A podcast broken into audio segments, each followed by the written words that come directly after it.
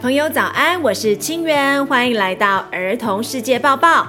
今天是二零二二年十二月十五号，星期四。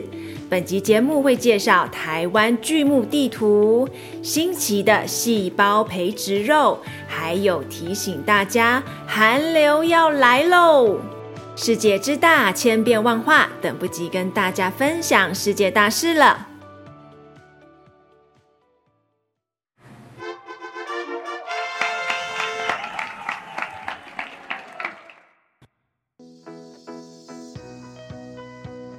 这则新闻想要献给小听众郑浩，他想要问最高的树有多高？有没有二十层楼这么高？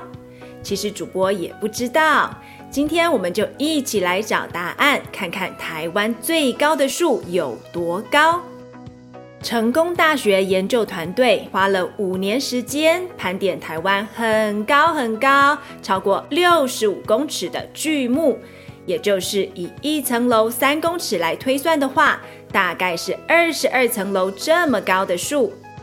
他们找到了九百四十一棵巨木，算是全世界数一数二的巨木宝岛。因为台湾巨木生长区域大多交通难以抵达，不容易伐采，所以才能一直保有大面积的巨木森林。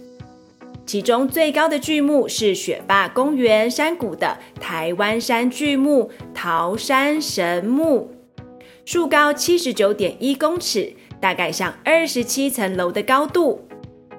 这些巨木大都生长在平常大家找不到的地方，所以成大研究团队先用空载光达，也就是飞机上放了可以测量距离的高空镭射设备。取得巨木可能所在地之后，会派研究人员实地探勘。确实找到巨木之后，就会实际爬上树顶帮树量身高。你们能想象吊在空中爬上二十七层楼高的树吗？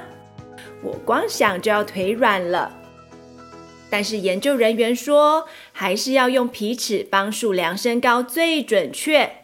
所以，如果你以后也想要当专业的找书人，要先克服惧高症哦。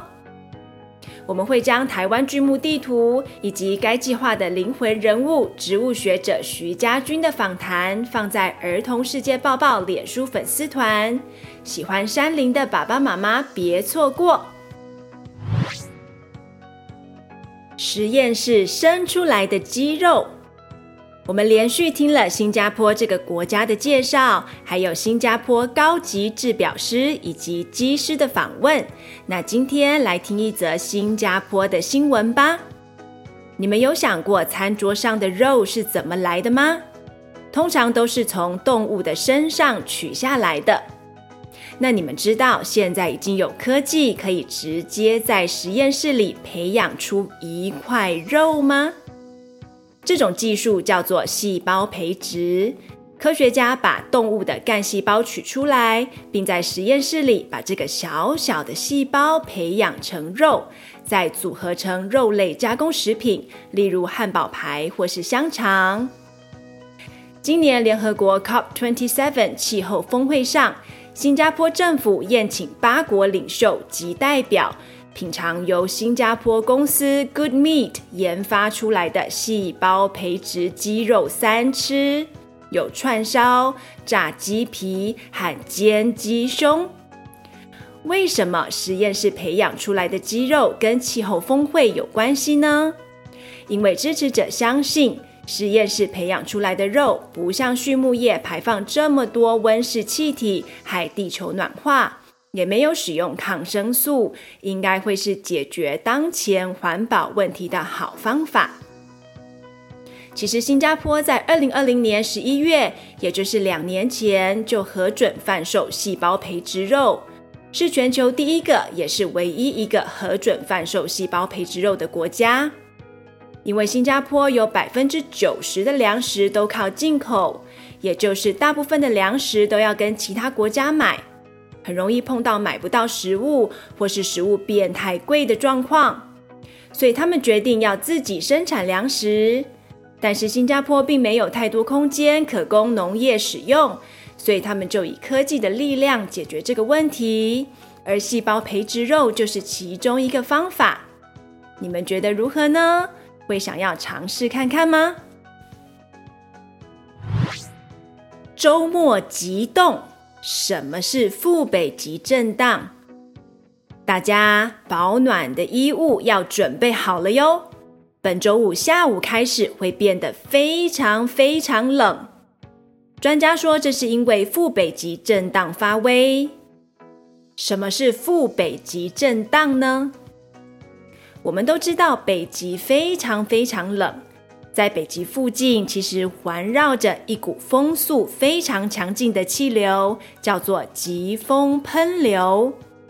当疾风喷流强劲的时候，就能把北极的寒风锁在北极地区。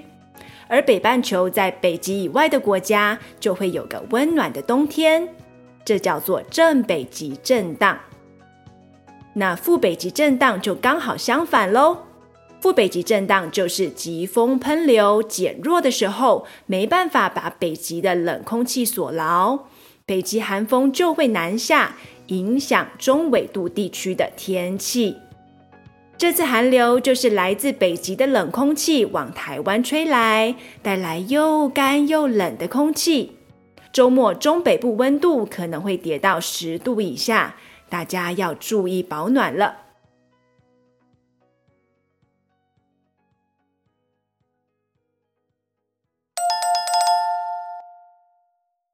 It's quiz time. 请问目前发现台湾最高的巨木叫什么名字？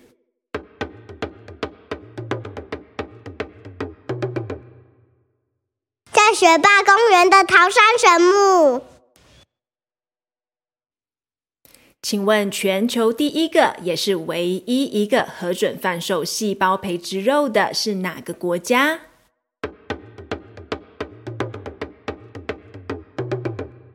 新加坡。这周末会有寒流来袭，是因为哪一种大气现象发生了呢？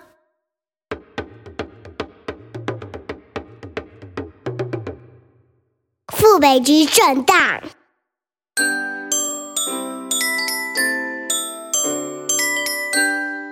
Shoutouts of the day。